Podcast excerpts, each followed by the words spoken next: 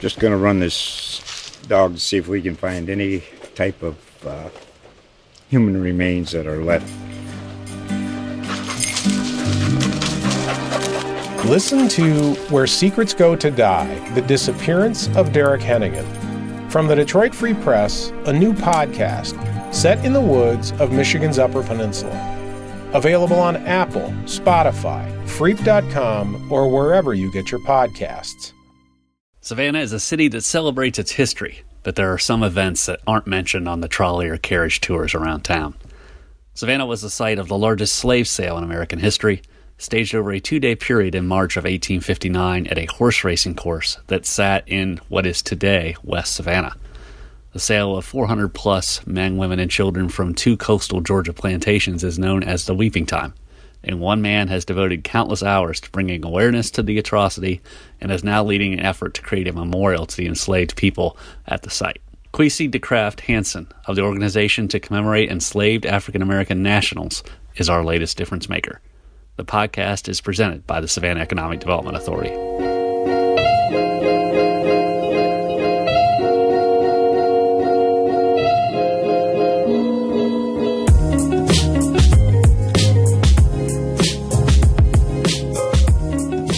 The digital team at savannahnow.com. This is Difference Makers, a podcast featuring interviews with Savannah's community leaders about what they do, how they do it, and why. I'm Adam Van Brimmer, and joining me for this episode is Kwesi DeGraft-Hanson, who three decades ago came to coastal Georgia to study structures built from tabby, the colonial era mortar made from lime, sand, and broken oyster shells, only to stumble upon the remains of an old rice plantation and later learn that plantation's dark history which included the sale of more than 400 enslaved workers right here in Savannah. The DeGraft-Hanson covers all of that and more in today's Difference Makers interview.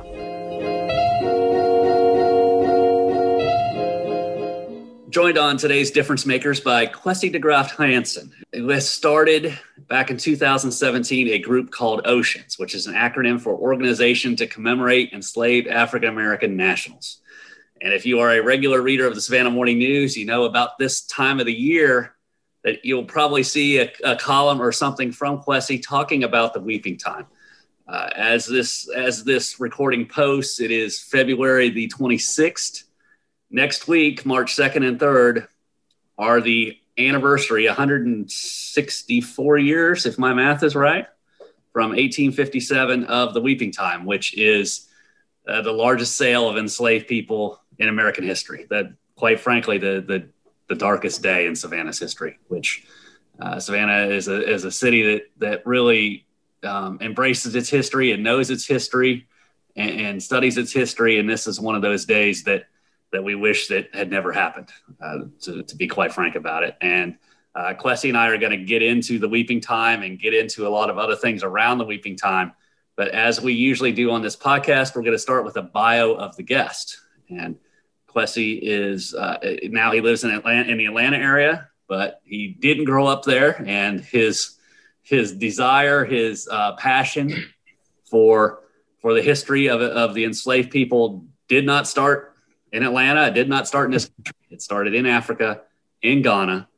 Kwesi, can you go ahead and walk us through kind of uh, your childhood and growing up and, and what kind of environment you grew up in? Thank you so much. Thank you so much for having me, Adam. I appreciate it. Thank you so very much. So, yes, I did grow up in Ghana, West Africa, and um, I grew up in the 60s and 70s. And um, my parents were educators. Uh, my father taught college. My mother was a high school teacher, and I was privileged to grow up on a university campus.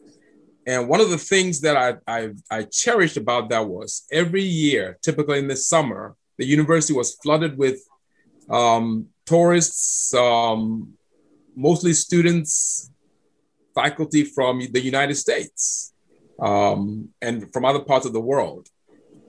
There was a steady trek, trek every year of African Americans, especially to, to Ghana. And that's because Ghana is known as um, a place where there are existing slave forts and castles on the coast. So there's a very strong connection. Also, as you know, um, Ghana, then the Gold Coast, um, was one of the places that was plundered for enslaved people, brought to Savannah, Charleston, and all over all over, all over the um, the, the Atlantic.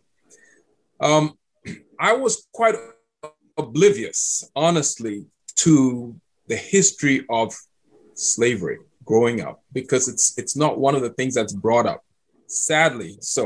But anyway, I remember an event when I was maybe about eight or nine years old. Um, my mother invited an African American woman to our home for a meal, and sometimes they wore her dresses, and you know, just sort of a cultural exchange. And this woman was called Dr. Deborah Wolf, and she, if my memory serves me right, she was a professor at um, SUNY um, in New York. And I remember that she gave my mother a book of Negro spirituals. And she sang a song. And I don't think uh, I've, I've ever gotten over that. You, you mentioned the fact that the slave trade coming out of Ghana was not something you were familiar with. Is it not something that is taught in, in history classes in the schools over there? And if not, why not? Correct. Well, I think the reason is this. Um, when I was when I was growing up, most of the books that we got were published in the United Kingdom, based in, in Britain. Now, Britain was one of the largest slave traders. Right. So you can see how, again, the history of slavery is something that most people want to forget. You know, so I think the publishers will will minimize it, and even Ghana, because Africans, as we know, were also tied in with the slave trade. Um, sadly, so. And so I think I don't know the real reason, but for whatever reason, it was not emphasized in those books. And so, um, anyway, so so back to the story. So I remember that after the Negro spiritual song, I remember thinking, wow. And I think it sows a seed. You don't really know what you're going to do with it, if anything. Um, I also remember she gave each one of us kids a quarter. And I remember looking at it and seeing George Washington and just thinking, wow, you know, and we, this is a treasure. But again, fast forward, um, I was about 14 years old in high school. And um, as I mentioned, Ghana has got a lot of slave forts and castles on its coast. Actually, every 15 miles along its 400 coast, there's a fort. That's because during the, the days of the slave trade, um, Ghana was, was heavily plundered. Mm-hmm. And it had a good coastline, rocky coastline, so that you could actually build. So something that's good ended up being um, a, a, a, problem or a, a big challenge. My hometown is called Cape Coast, and the largest slave fort happens to be on Cape Coast. And um, actually, I grew up in Accra, which is 100 miles from Cape Coast, but we used to vacation in Cape Coast. My grandmother's house was probably, as the crow flies, a quarter of a mile, if that, from, from Cape Coast Castle.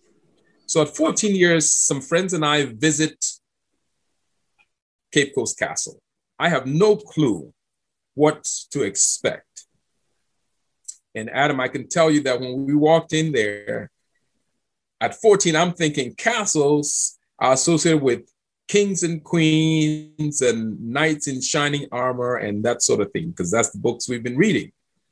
Imagine my surprise and distress when the uh, tour guide takes us into a male slave dungeon. And I can tell you, and some of your audience have been to Ghana, have been to these castles, you can smell the people who were there 400 years ago because unfortunately they had to do all their bodily functions right there in that space, to put it mildly. And you had thousands of people trapped in the same space. The buildings were much like the buildings that you have on, on Savannah's waterfront. They're not built of brick, they're built of stone and mortar. And what happens is those things have porous spaces in them. So the smells and moisture soaks up into it. So you can smell everything to this day. And so it hit me, as they say, like a ton of bricks. I remember standing there and thinking, how could this have happened? How could this have happened? Um, and so again, I walked away from there um, but again, as a 14 year old, you know, there's only so much that you can do. There are other things that take up, you know, school and, and, and growing up. And so I think I just put at the back of my mind, But I think also in retrospect that these things have a way of threading themselves in your life. So fast forward some years later, I happened to um, come to the University of Georgia for graduate school. I'm very fortunate. I, I, I got trained there as a landscape architect. So my eyes were open to land and landscapes and the beauty of land. But land also has very sad history, typically written into it. Of course, I had no idea. Um, I met and married a beautiful woman from Savannah, my wife. We're both college um, um, mates at UGA. And so I started making the, the trek, if you will, to Savannah. I discovered this beautiful city. It reminded me of, of Ghana in many ways because of the palm trees and just the character. But again, I did not know that the cities were connected, you see? And that's part of the beauty of all this, the interconnectedness of all this. So while I'm walking in Savannah, walking on those beautiful cobblestones and the beautiful brick um, stones, unbeknownst to me, I'm walking in my ancestors' footsteps uh, and soaking it up at the same time. Because again, as I, I, I allude to, the people who placed those stones on the riverfront, the people who paved the brick, who built some of those buildings, enslaved hands, they transferred energy into those buildings. And as we walk and traverse those same spaces, we are we are imbibing, we're soaking it up. And um, and I think these things then connect with other things in, in your in your life and in your background. So I, I want to back you up for a minute. So yes, sir a 14 year old boy, you visited these castles. Your parents are are university professors. Correct. Come, My father is. Yeah, when you come home and you start to ask questions about what you've seen and what you've experienced, what was what was their what was their reaction?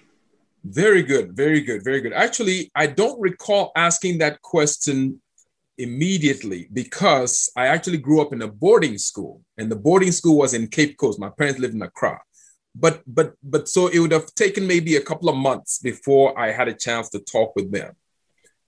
Um, here is a general sort of answer that we would get, and I don't remember engaging my parents directly on it, but at some point in a, in, in a Ghanaian household, in an African household, they talk about slavery. Um, but again, it is not it is not central to any conversations. If I ask my parents, they may have said something like, "Well." Uh, that was a long time ago. Uh, my mother was very forthcoming. And, and, and here's the thing that I found out actually later on that definitely some of my own ancestors were sold.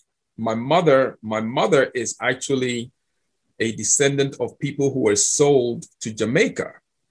One of my ancestors actually returned from Jamaica, married an African American, sorry, married an African woman, and um, we're descended from from from from him. So our ancestor was called a Mr. John Walker, who came to the Gold Coast. My guess is around 1870. So there was some discussion about about slavery, and even the fact that the coast where I'm from, as we said, my family's from Cape Coast. The people of Cape Coast and the coast were middlemen and women in in the slave trade. Yeah, that, I'm very interested to see to, to know how they and you're hitting on it is is how they talk about slavery in Africa because we correct correct thank you thank you thank you for putting perspective back, yeah thank our you for perspective me, here in the United States is probably a little bit different. Yes, thank you for putting me back on track. So yes, where I was going was the the the the role of Africans, um, including people from the coast of, of, of Ghana.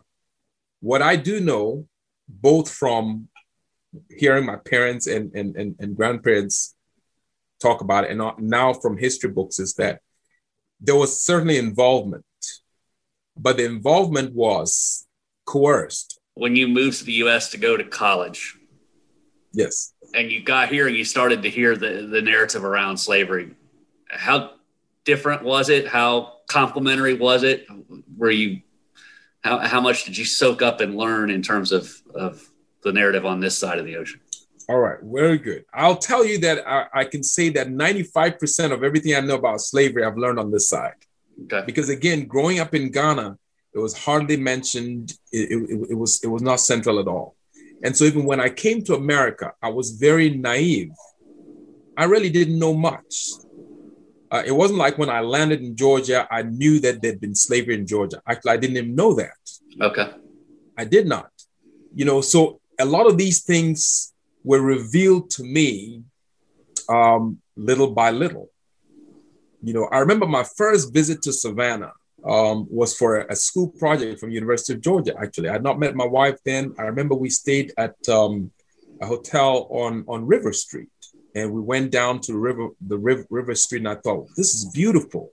We listened to jazz music, had had had a meal, but there was something about that place I remember um, looking at the gas lights and thinking, this place is just, it's beautiful, but it was hauntingly beautiful. There's something about it I couldn't put my finger on. And so over time, and actually, I think it was after I moved to Charleston, started working in the city of Charleston, that I began to hear a lot about slavery. Because as you know, Charleston was also a very heavy, um, heavily, heavily um, enslaved place, if I can yeah. put it that way. It's a, it's, it's a, port, yeah, port it's a, it's a port. the ships were coming in, yeah. Correct. And so living in Charleston, I began to experience it. And actually, I, I should say this also. The remnants of slavery in Charleston are still, I hate to say it, still very palpable. Yeah, well, all the plantations right outside of town. Correct, correct. And, and, and I felt it, I felt it not just on the ground, but I felt it as a person, an African or a Black person in Charleston, I realized that there was a certain place that I could be and could not be. And I was not used to that. I was not used to that at all.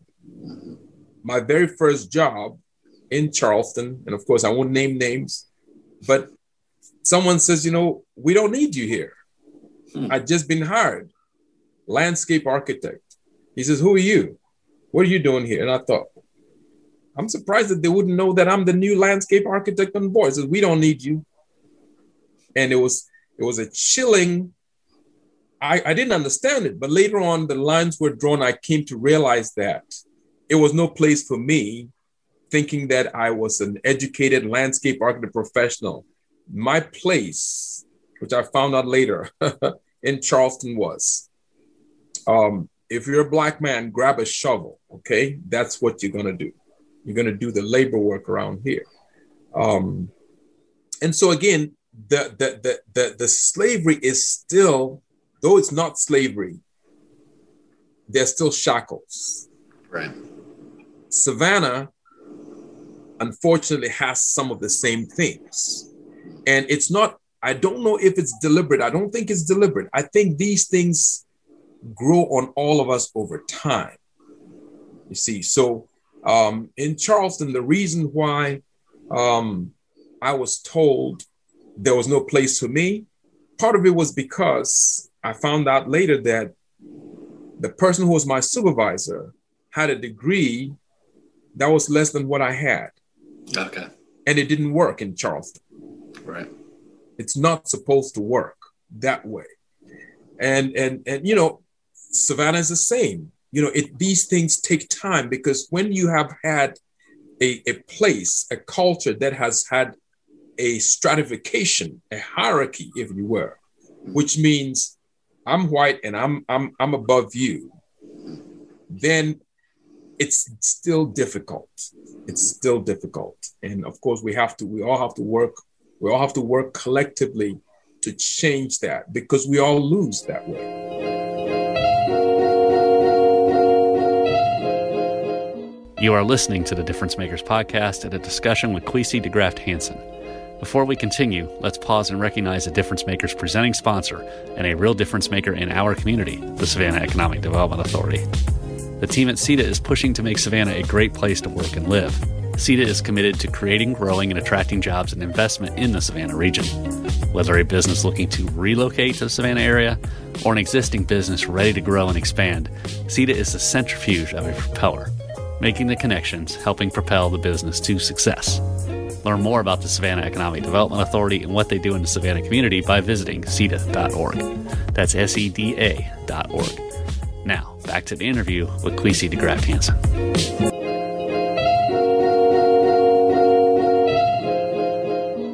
talk about the commemorations. Uh, I know that it, just a couple of handful year handful of years ago, you started um, organizing and, and, collaborating on having the the ceremonies over there at Brock.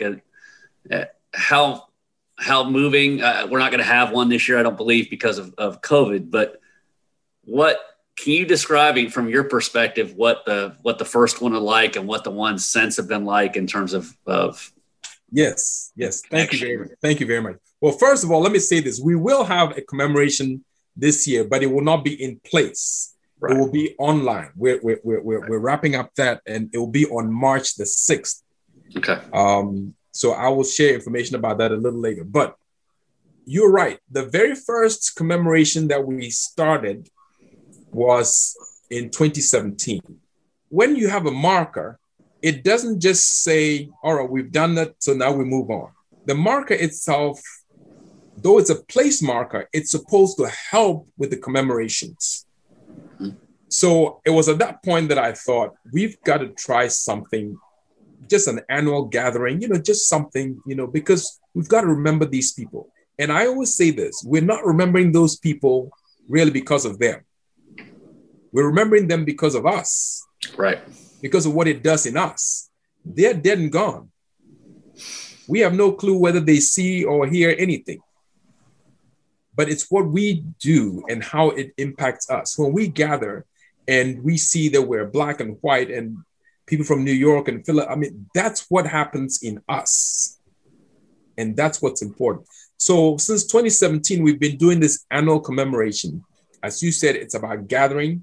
Usually we gather at the at the Historical Society marker, and we also gather at the school. Right. Now Brock Elementary School back then it was i remember at some point it was bartow elementary school bartow right and they changed the name now for dr otis otis brock yeah. brock the, the, third correct which is which is very appropriate. Um and and and so because the fact that the school itself is sitting on part of the race course you see so we we felt we involved the principal the students the staff and they've all helped with the commemoration. Because again it's important for the kids.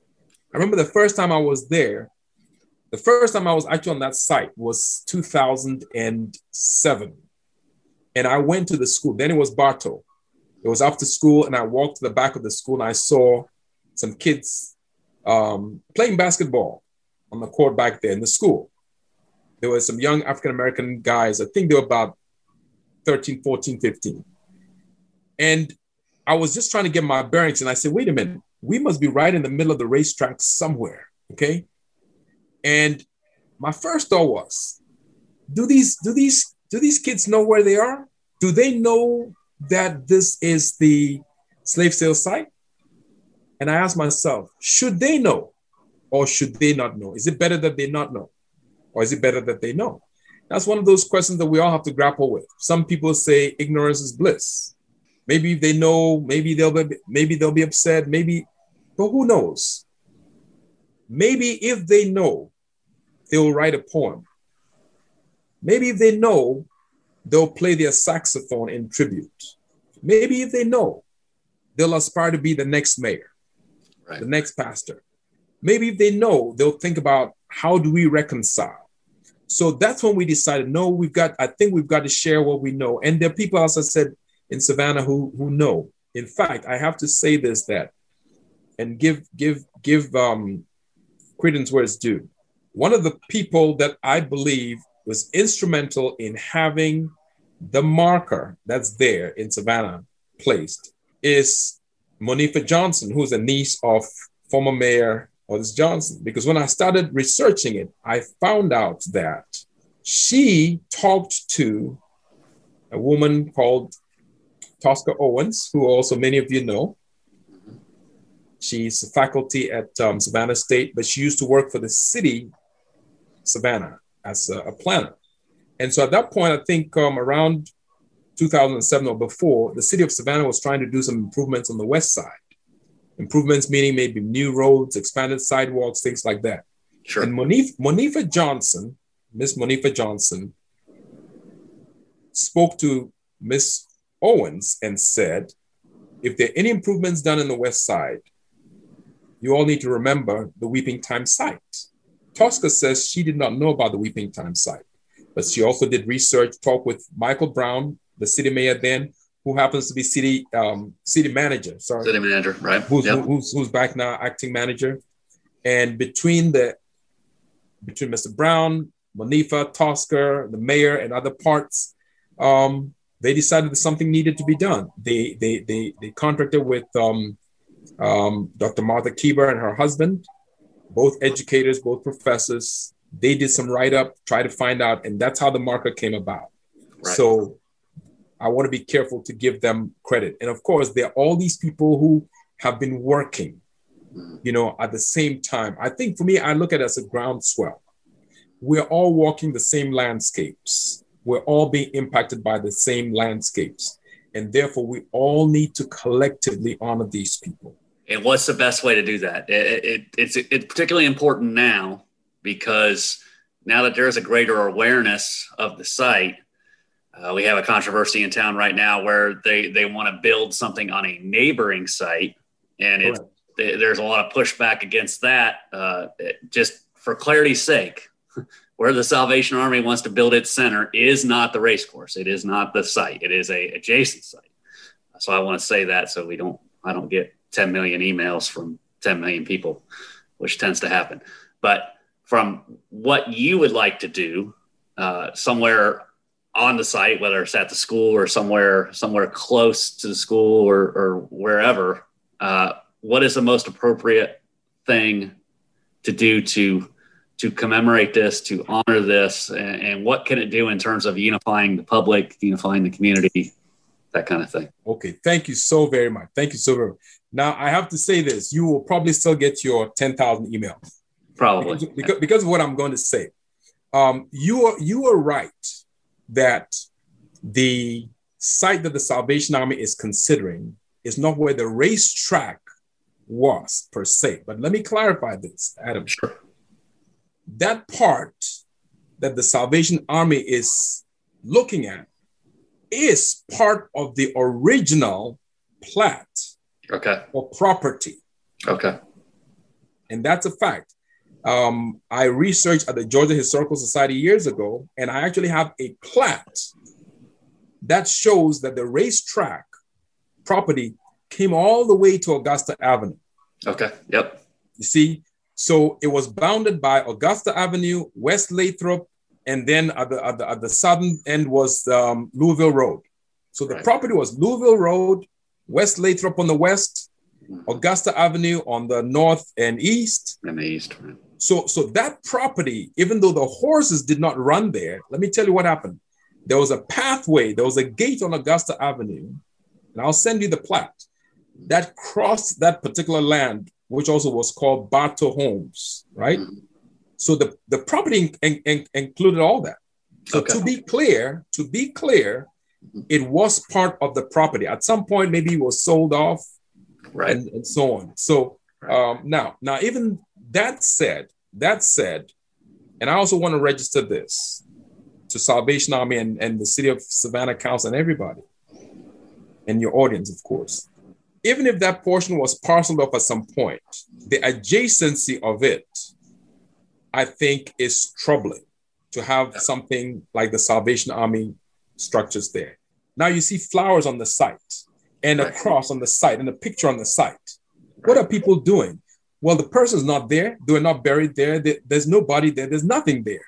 But it's because people recognize that there's trauma in that site. Okay, so that said, that Weeping Time slave sale site, in my opinion, is best suited for a commemoration, a memorial, a museum, something. Now, it's privately held. So to me, I would like to see a dialogue start with the city of Savannah, interested um, nonprofit organizations, the Bradley brothers. The Bradley brothers have been what I call remarkable custodians of this land. It could have already been turned into something else. But what they've been doing, knowingly or unknowingly, is they've been holding this space. This is sacred space. Now, this might very well, this property that they hold might very well hold the keys. And I'll say it to great unification in America. Here's why. When there's a, when there's trauma in a, in a site, that site also holds potential for healing Imagine a memorial on that site. The memorial is not for African Americans, the memorial for Americans. Many of your audience have been to Vietnam, the Vietnam Veterans Memorial in Washington, D.C. Sure. This country was torn apart about the Vietnam War. There was some for, some against it, but that memorial is a healing space. People go and they touch it, they experience something. I've been there. So, what I'd like to envision, if I can be bold enough, is a memorial and or a museum on that space. If it means that the Bradley brothers donated or it's paid for, however, how, however it goes down, I believe it needs to be acquired.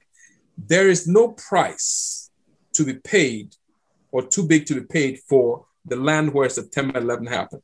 I'll tell you this, and you probably know this. There are people who advocated for that site because it's one of the most expensive real estate in America to be built back up as new Twin Towers. Right.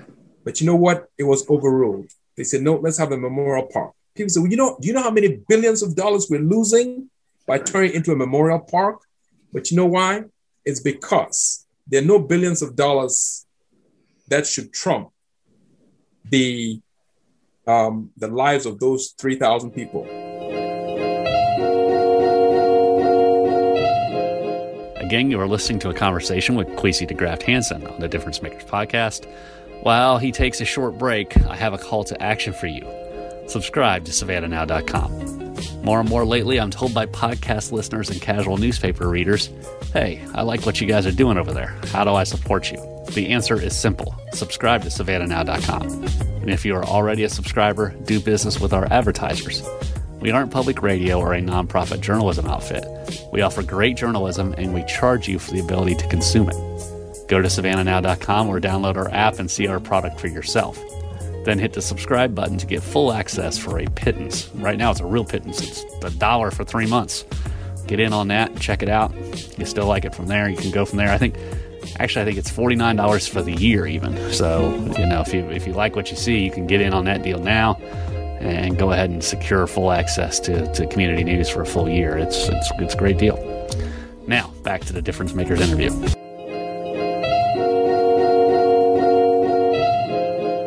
I want to ask you one more question before I let you go, and yes, it is related. Um, is we're talking about memorials uh, we're talking about history. Before I hit the record button, we talked a little bit about um, making sure that if you don't have memorials and monuments that that are tributes to enslaved people, then it's it's almost like you're saying that you that you're not wanted, that you're not needed, that you didn't really exist. We have here in town uh, some museums that are going out of their way now, as they should, uh, that are expanding their history programs to tell the stories of the enslaved people that worked in those yes. And in those things. Owens Thomas House is a is a perfect example. Yes, I know that that is that is somewhat controversial. Uh, and, and, I just wonder from your perspective, uh, should that be controversial? Are they doing it the right way? What could what could be done better or differently? Okay, thank you, thank you. Yes, I know I know it's controversial.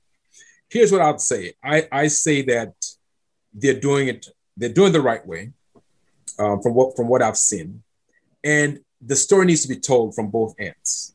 So as you said, the Owens Thomas House, they they they, they have a building, uh, the the main house, and then in the back the the slave quarters, mm-hmm. um, and letting people know that yes, this was where the enslaved people stayed, who took care of the people in in the main house. I want I want to go to the beginning of your question here. You talked about the importance of remembering and so on. This is my opinion, and I'm sure I'm not the only one. But following from what I said about what Sigmund Freud said about trauma and all that, remembering to me means honoring. Again, we honored the September 11th, we honor people at Pearl Harbor, we, we honor anything, and it's American to honor. We honor our Confederate generals. We honor it's it's American to honor. I have a nephew. I'm going to digress a little bit, but I have a nephew who was trained here at Fort Benning, Georgia, and um, he, he he's in the army. His first position was to the the tomb of the unknown soldier in Washington D.C. And he sent me pictures and, and video of how daily, I believe, there's a ceremony at the tomb of the unknown soldier. I don't know if I need to say any more. Here's why.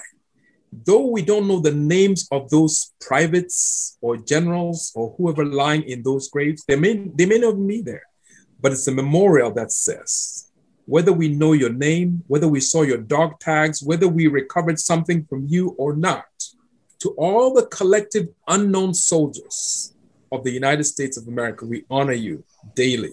We honor your memory. Whether we know your descendants, whether they know you or not, we honor you. Think about what that means for the country. So let's extrapolate that to the enslaved people. There should be a tomb to the unknown enslaved people. We know some of their names, but majority we don't know. What if we had the same sort of honor because not only did they build the country with labor, as I said, they contributed ingenuity. Butler Island was a rice plantation. There's a professor in California called Judith Carney who's written a book called Black Rice. She went to West Africa and researched the rice growing in West Africa and traces it directly to South Carolina and Georgia rice growing because Europeans did not know how to grow rice. So the Africans brought the technology. There's something called trunks. This is what they allowed water to move through to from the rivers to the fields. Judith Carney found trunks in West Africa. So the question is, did the West Africans learn rice growing from plantations in, in Georgia, in South Carolina? Or did the South Carolina planters and slaveholders learn from the other way around? So it's not just about labor. The enslaved people brought culture, knowledge, intelligence, technique, even tabby building. So, where am I going with this? Now, to remember means to honor, and it transfers to descendants. So I said, we honor Jefferson's descendants to this day, as we should. Now, the opposite is true. To not remember is to dishonor, and that also transfers to descendants.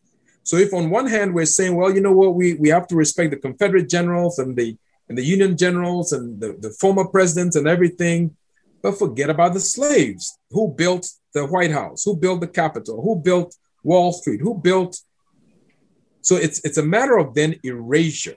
Now, when you dishonor my ancestors, you cannot in truth be honoring me. So if you dishonor my ancestors, you're dishonoring me regardless of what you say. And that's what we have to we have to realize. Uh, it may be conscious, it may be un- unconscious. So now, moving on, why is it important to remember? It's not about just honoring and dishonoring.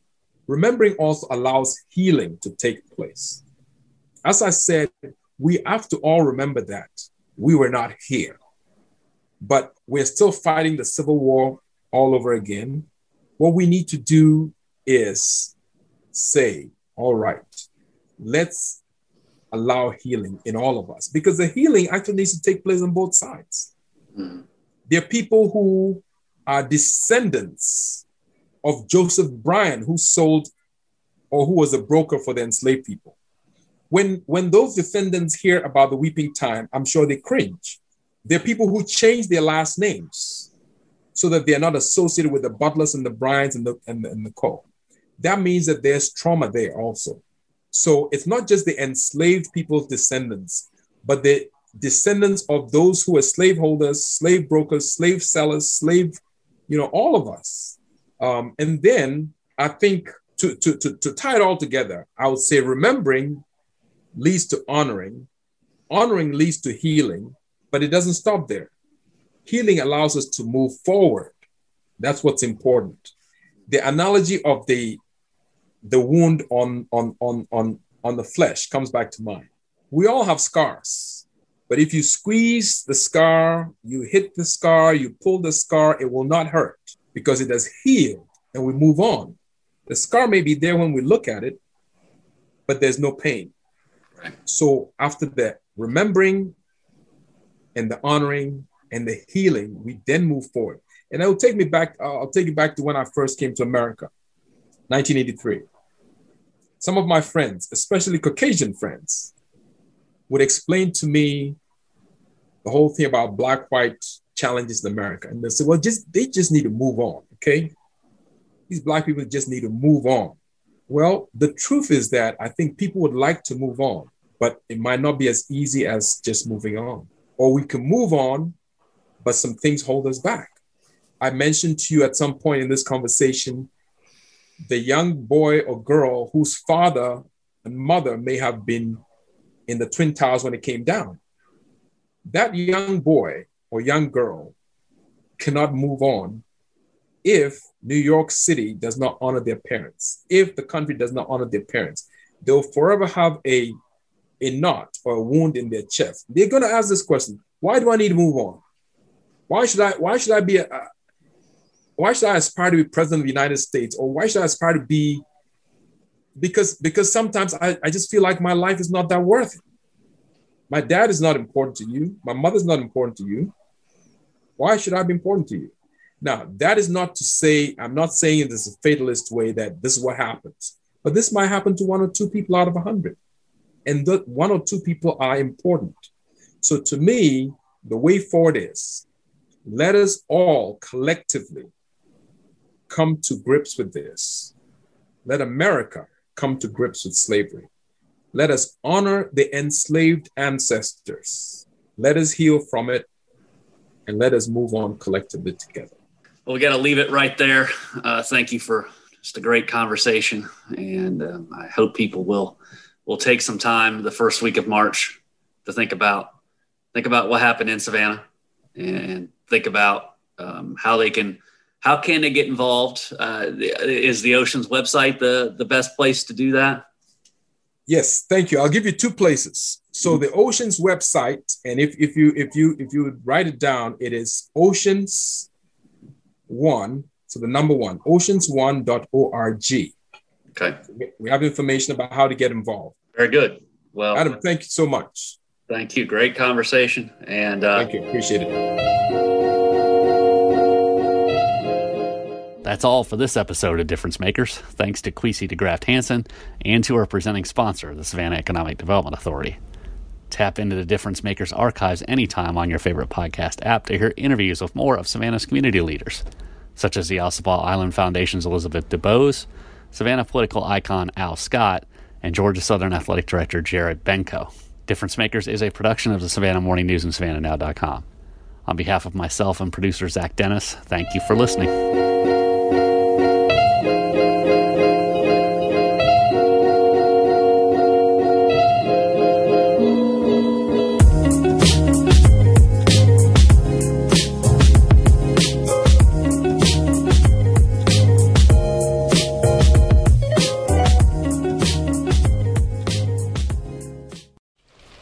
Going to run this dog to see if we can find any type of uh, human remains that are left.